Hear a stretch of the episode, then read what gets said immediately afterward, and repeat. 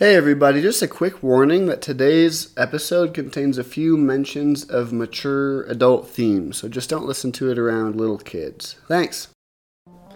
Abscond with Ethan Renault, Episode 4.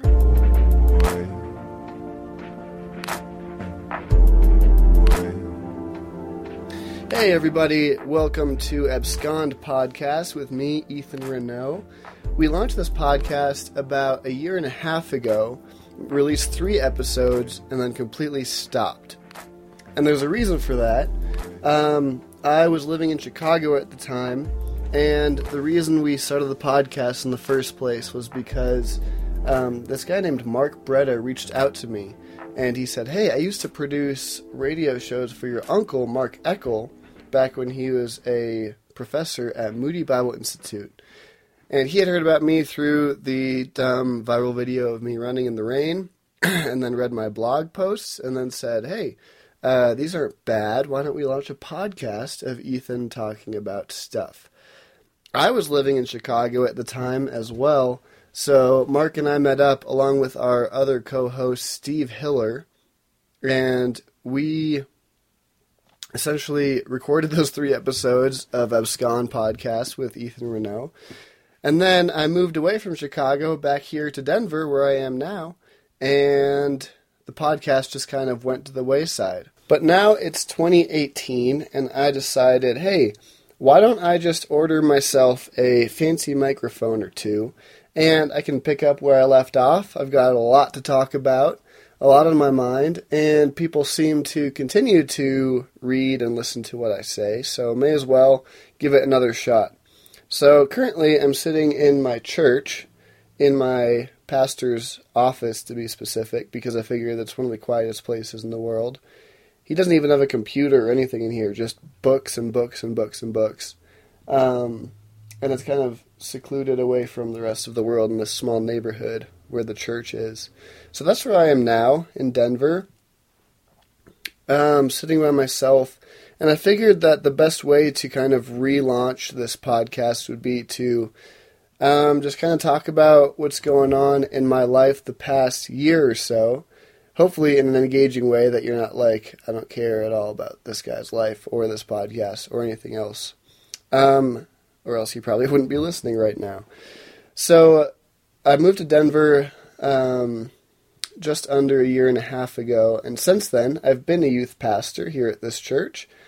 I won't say the name of it for the privacy of my kids, but I love my kids so much. Um, I also hate them so much, but they're amazing. And uh, they drive me crazy, and I want to light them on fire, but I also love them. In case you haven't seen it, I've also revived my YouTube channel in addition to reviving this podcast. And recently I put out a post called Hello Ladies, where I basically invited everybody to comment or write in um, to email me at ethanrenault.com. Um, things that you'd want to hear me talk about or interview people about or things that you basically are interested in. The reason I called that video Hello Ladies is because I realized that 89% of my viewers slash listeners slash readers are female and 11% are male. So um, I really hope that I can put out content that will interest both genders. Sorry, the phone just rang and I had to pause recording for a second. So I got a lot of really great feedback on that video, and I'm going to read a few of the comments on the video, and not so much the emails I've received, just because there have been so many of them. Um, your videos about pornography and waiting for marriage have been very helpful to me, a 19 year old lady. Hey Ethan, maybe you can do videos on the Christian perspective of certain popular topics like race, marriage, love, politics, modesty. And someone wrote, Yes, I second this. Those are all kind of things I have covered in the past in my blog. And the way I see this podcast going is a way to kind of go more in depth on those topics more of a long form type of discussion on things I may have written about in the past or things I'm thinking about in the present. Whereas YouTube tends to, I try to aim for five to ten minutes, just kind of cursory introductions to things. My blogs may be a bit longer than that as far as the depth they go into, But the podcast, what you're listening to right now, is where I see the most ability to go deepest into whatever it is we're talking about because there aren't as many time constraints. You can listen to it while you're doing other things, and we can really just dive deeply into some of these topics, which I am super excited about. Uh, a lady named Sheila commented, It would also be great to have couples who waited until marriage be on the show. Looking forward to the podcast. Thank you, Sheila. B commented, You are so funny, Ethan. How about finding your God given purpose, how to use your gifts or talents to honor God, your personal testimony, roles of men and women, just to name a few ideas? Smiley face. James comments, FYI, there is at least one 52 year old gay man watching you. LOL. Uh, thanks so much, James. I'm really, really excited that you um, would watch and listen or read to the things I have to say. Uh, really glad you're here, and I hope that um, I can produce some content that will really interest you and welcome you as well. Victoria I'd say that 89% of your viewers are young ladies because we don't see the male perspective on the waiting process much often on YouTube. Um, I'd say that's true. I mean, because I went to Bible school and now am in seminary, I definitely know more guys who are in that boat, but I definitely agree that in general, in our culture, you see a lot more men just kind of doing the whole sleep around thing, even within the church, which is really, really sad to me. Um, and I think that comes kind of from the fault of the church or teachers within the church who kind of fail to help us understand why we would do something like wait until marriage. It's easy to just say don't, don't, don't, don't without giving reasons to back up why why shouldn't I? Why shouldn't I do this? Why shouldn't I do that? And that's something I've tried to address in the past, but I feel like it's such a huge and complex topic that um, it's definitely something we'll keep talking about and keep looking at over time. Um, really understanding the purpose of virginity and the value of chastity until marriage um, and within marriage. Um, real quick, just so you know, the definition of chastity is not remaining a virgin your entire life.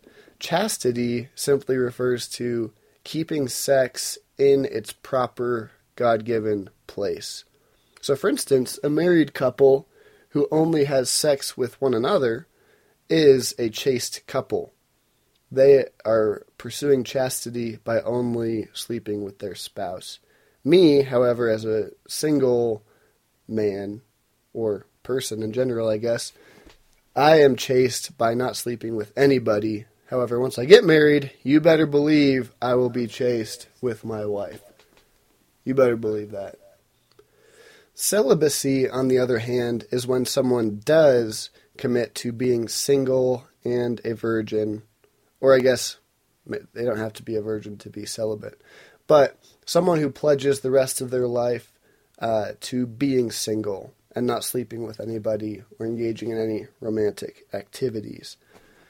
Um, that's just something I hear misunderstood a lot. Someone will ask me, "So Ethan, you're a virgin, so you're celibate?" And I'm like, "No, I'm definitely not celibate. I go on dates fairly often, and uh, I am looking forward to one day having a wife. Um, I'm not celibate, but I am chaste." Just a very small definition for those of you who didn't know that. Uh, looking back at these comments again, someone commented, I like you talking about topics related to being a Christian, Maddie comments, I'd love to hear pieces of some of your blog posts. They're interesting to read, but there's something about hearing an author speaking their work. It could be a spin off or an elaboration which would lead back to the blog, like, for more on this, dot, dot, dot. Win win. Uh, Madly, uh, sorry, Maddie, I totally agree. Um, like I said, that is what I'll be trying to do, is taking these topics I've written about in the past or will write about in the future and kind of diving in at a deeper level here on the podcast, and obviously in a different medium that you can absorb while you're driving to work or working out or painting the house or whatever. That's why I love podcasts because I can do so many other things while enjoying a good podcast and learning while doing something else with my hands.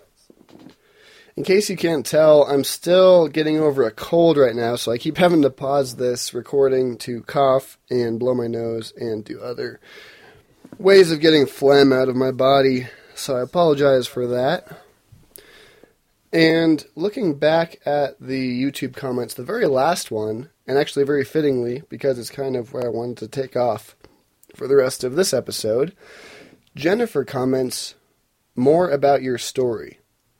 So I really appreciate, Jennifer, that you're interested enough in me and the things I have done with my life to want to hear more about my story. So I guess for the next mm, five to ten minutes or so, that's what I'll talk about and then wrap this podcast up. Hopefully, it's not too boring for those of you who'd rather hear me talk about virginity or dating. Um, but real quick, I guess the story of Ethan Renault in 10 minutes is I was born here in Denver, Colorado. My parents are amazing, and my dad's a pastor, so I definitely grew up in the church. But I wouldn't say that that is what necessarily introduced me to the living God, Yahweh, the man Jesus Christ, um, as revealed in the Bible. So I grew up here in Denver, and in seventh grade, my family moved all the way across the country to Cape Cod, Massachusetts, because my dad got another job as a senior pastor out there at a small Baptist church. And obviously, seventh grade, I was going into middle school, and it was amazing. I had the most amazing youth pastor, and I loved the youth group at that church. It was so fun, and that really grabbed my desire to be in the church and to uh, be a leader in the church, I guess.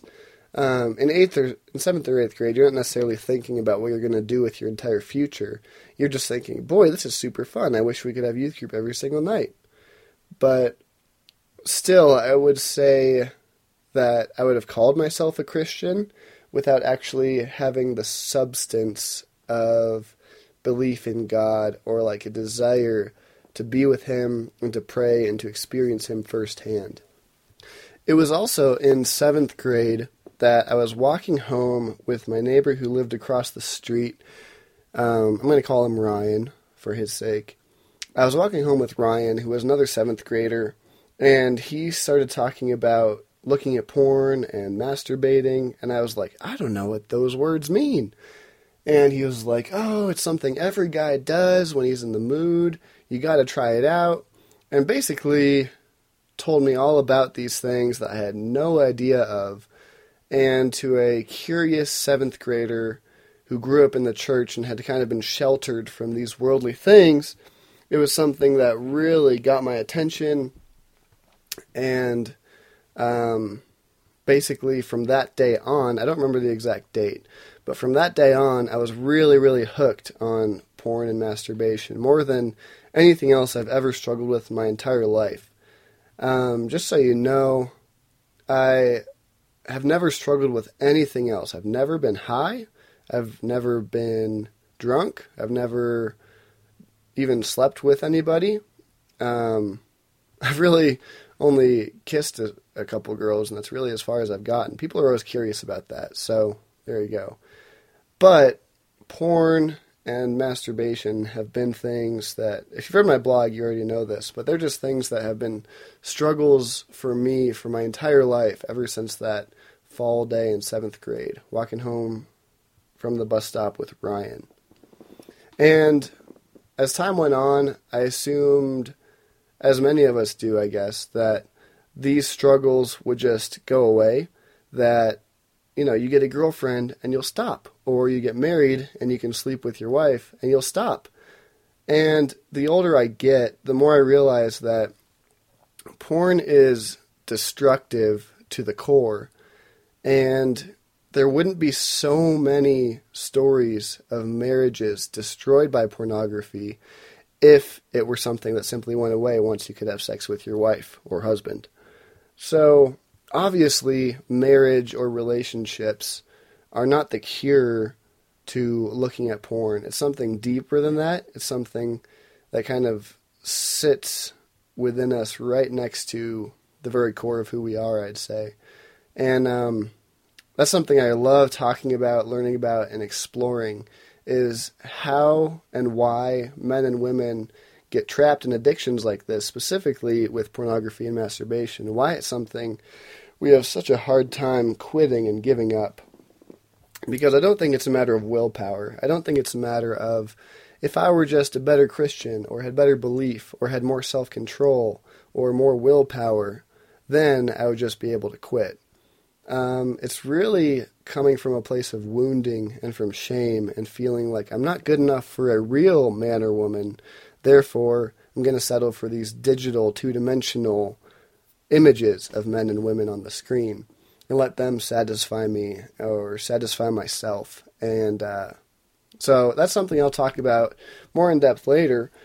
But back to my story, I was in seventh, eighth grade on Cape Cod. And obviously, at that age, when you move across the country, you're really uprooted, thrust into a whole new friend group, a whole new um, circle of people, way of living. Everything is different, especially going from a western state like Colorado to a northeastern state like Massachusetts. The people are so different, the culture is so different, the landscape is so different. So for the first several years, I really struggled living on Cape Cod. I hated everybody. I didn't make any good friends. Um, but the more I lived there, obviously, I settled in. And eventually, the summer of 2007, it was me and three friends. And it was one of those summers, I was 16 at the time. And it was one of those summers that you see in the movies, kind of like The Notebook. You know, if you've seen The Notebook, they have that summer together where they're so passionately in love. They're young. Uh, it's before he goes off to the war and they're separated. They just have that magical summer. This is what it was with me and my three friends. It was two twin girls and uh, my friend Zach. And the four of us did everything together all summer. And if you've never been to Cape Cod, it is the most beautiful place to spend a summer. If you're ever fortunate enough to spend an entire summer on Cape Cod, you'll know what I'm talking about. Where it seems like every single day is just perfect, straight out of a movie. You have the ocean, you have ponds, you have train tracks running through the forests, and um, so much stuff to do, so much culture that's like the Cape is just so alive in the summer, and I can't even describe it. That summer will just always be the summer I look back on in my memory as just like that golden, vintage, beautiful summer. Um, kind of a coming of age, you know, if they made a coming of age story about my life, it would be on that summer. So, anyway, me and one of those twin girls were really, really close and then Zach and her sister were also really close, but they were always just friends. But whenever we would go somewhere, it was me and this one girl. Um, I'll call her Lila. Lila and I would always be together whenever the four of us were hanging out. We had so much in common, and I really think that the way she saw the world influenced the way I see it as far as art and music and beauty and the way you watch independent films you rent from the library and holding on to ancient stuffed animals because they're just so funny looking and every, the way she saw the world captivated me and really kind of shaped I think the way I still think today if I'm honest. And she went back to boarding school on Long Island in New York that fall. And at that point we were still just friends, but we began exchanging letters. And I I do realize how poetic this sounds. Cape Cod and Long Island, and she went back to boarding school in the fall. We wrote letters. And it really was. It was an amazing, beautiful time in my life. And so Lila and I were exchanging letters. And in these letters, I think we really began to fall uh, into the high school version of love, if you could say that. And it was just this amazing time, this incredible time of getting to know each other in a very deep, deep way. And it was in December of 2007. So this is a semester after that beautiful, magical summer. My dad sits us down at the table and he says, So I've decided that we are going to move back to Colorado and I'm going to go back to my old church where we, the one we grew up in, and work there again.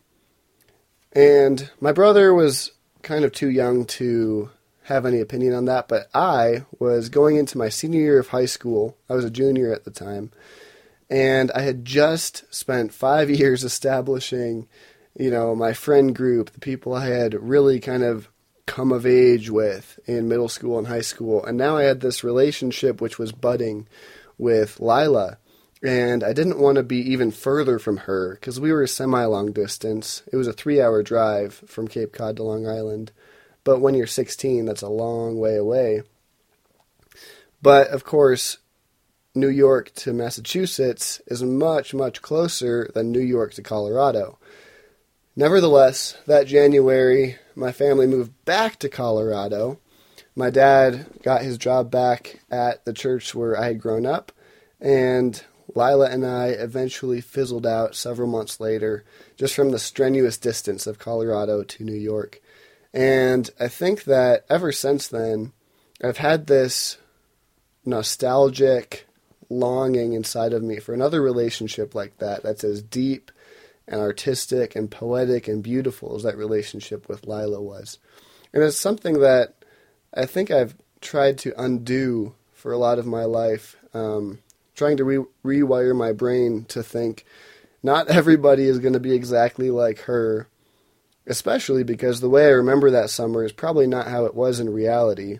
We always paint over our pasts with these really golden, beautiful brushes that make everything look like an 8 millimeter reel of film. And it wasn't really like that. But I think that that's something I've longed for for so long, and it really has shaped a lot of who I am today. Anyway, I've rambled on long enough about that period of life. I graduated from high school in Colorado. And of course, I said, Where do I want to go now that I'm free to go anywhere in the world? I want to go back to Cape Cod. So I moved back to Cape Cod and I, I move in with these two guys. And we have a very interesting couple months living together. And long story short, one of them liked me, one of them didn't. And the one who didn't like me asked me to move out because he said I was too happy and friendly and it annoyed him. And so I said, okay. So I moved all my stuff into a family from church's house because they were gone for two weeks, so I was house sitting for them.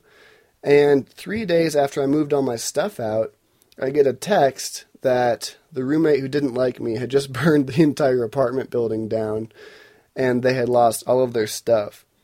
And it's kind of funny looking back on it now but yeah, I didn't lose anything in that fire. Um, he was trying to make fried Oreos, and the oil from the frying pan caught on fire, and everything in the entire building was damaged in their apartment and the lady who lived above them. And um, so I eventually moved in with an older lady. She was an older French lady, and she lived in this really, really nice neighborhood. It's like Arnold Schwarzenegger and Taylor Swift both own houses in this neighborhood on Cape Cod, and I got to have the entire upstairs of this French lady's home. And she would always come out to me and say, Ethan, I made you some ratatouille. Or, Ethan, I made you some croissants if you want some. And so it was awesome living with her. It was a really, another really sweet time of life living with, forget her name, but this elderly French lady. It was fun. Sometime during that semester, my second semester of community college on Cape Cod, I heard about this organization called Youth with a Mission, or YWAM for those of you who have heard of it. And I said, I want to go travel the world. So I sent out support letters and raised enough money to go do my school in Australia.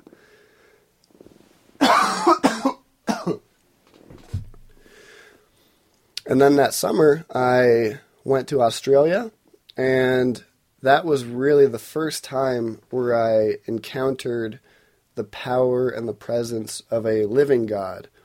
See, I'd grown up in the church where God was something you talked about and it was historical and it was relatively boring.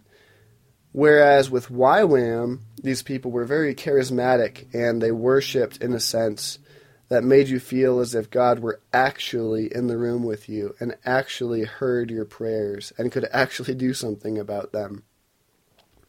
So that was the first time I really began to say, okay, maybe these things I've grown up learning about are real and legit and powerful and effective. And that was really the first time I had ever come into contact with anything like that. And these people were telling stories about miracles they'd seen firsthand and people being healed right in front of them. And I was like, what? This is kind of crazy. And of course, we went to Thailand, and that was the first time I ever firsthand saw a miracle happen right before my eyes. And I hate to say that I was one of those people who really needed to see something with my own eyes before I could believe it, but that really is who I am. I was a very a person of very weak faith.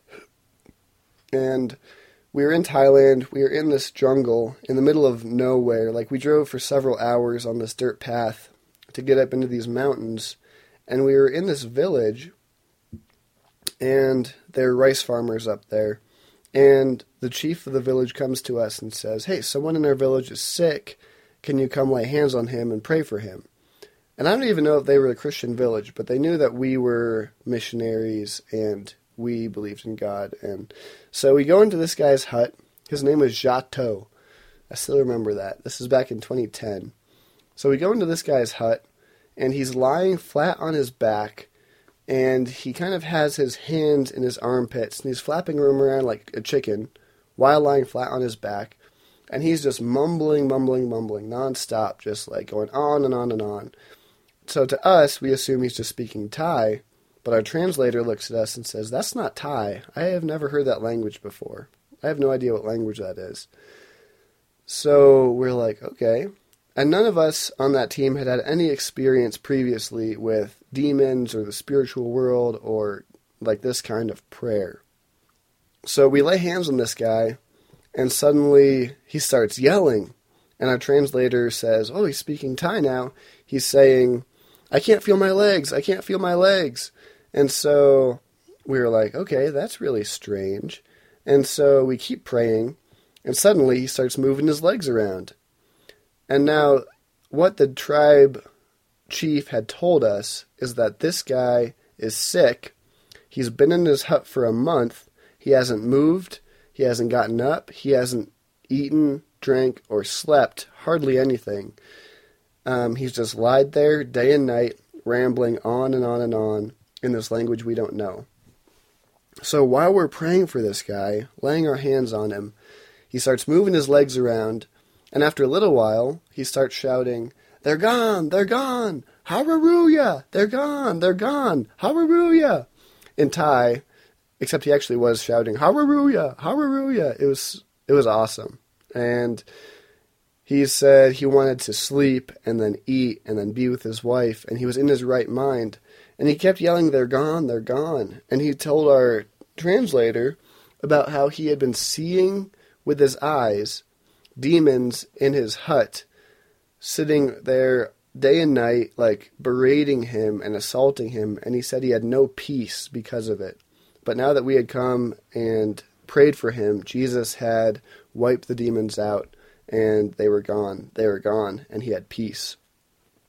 So I remember we got back in the back of the pickup truck and drove all the way back down the mountain, and I was just singing worship songs at the top of my lungs because I, for the first time, had seen and experienced firsthand the power of God to do something like cast demons out of this guy.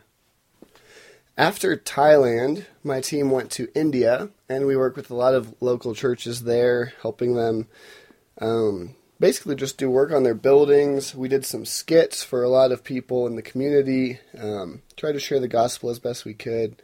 But I've realized that when you can't speak the same language as someone, there really is a sort of limitation on how effective you can be there, which is why I really admire missionaries who dedicate years of their lives to going to people who don't know Christ, learning their language, becoming ingrained in the culture and the community, and being effective in that way. I don't know how much, and I know this is kind of a rabbit trail, but I don't know how much effectiveness you can really have in another country where you don't speak the language if you're only there for a month. That's kind of what I've learned from my own experience and what I've seen from other people's experiences. As millennials, we really just want to travel the world and, um, like, have these stories which are amazing for us and make us look pretty good. But I think that what we're really called to is effectiveness in sharing the gospel and, um, yeah, helping communities around the world by being a part of the community rather than just kind of showing up and then dipping out. So after that, we returned to Australia and then New Zealand. And then um, after that, obviously, I came back from those six months completely changed and my life was so different.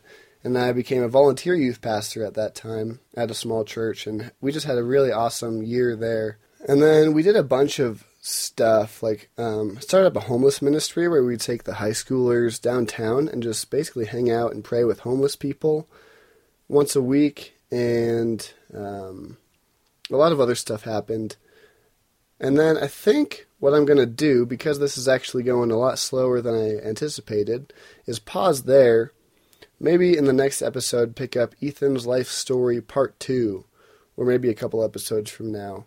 Um, so, as always, I love, love, love to hear back from you guys. The best way to do that is through my website. You can send an email directly to me by going to ethanrenault.com and clicking the contact link at the top send an email directly to me. Just say, hey, I'd love to hear you talk about this, or that was really boring. I don't want to hear any more about your life, or you should talk about more interesting topics. Um, the best way to make content you guys will appreciate and listen to is by you telling me what you want to listen to. so, um, like I said, this one was just about me. As I'm getting it going, I'm really excited to have a lot of guests on who know a lot more about things than I do, and we'll be able to talk about specific topics more and go in depth with them. And this was just kind of an introduction to Ethan Renault, who is the man behind the name.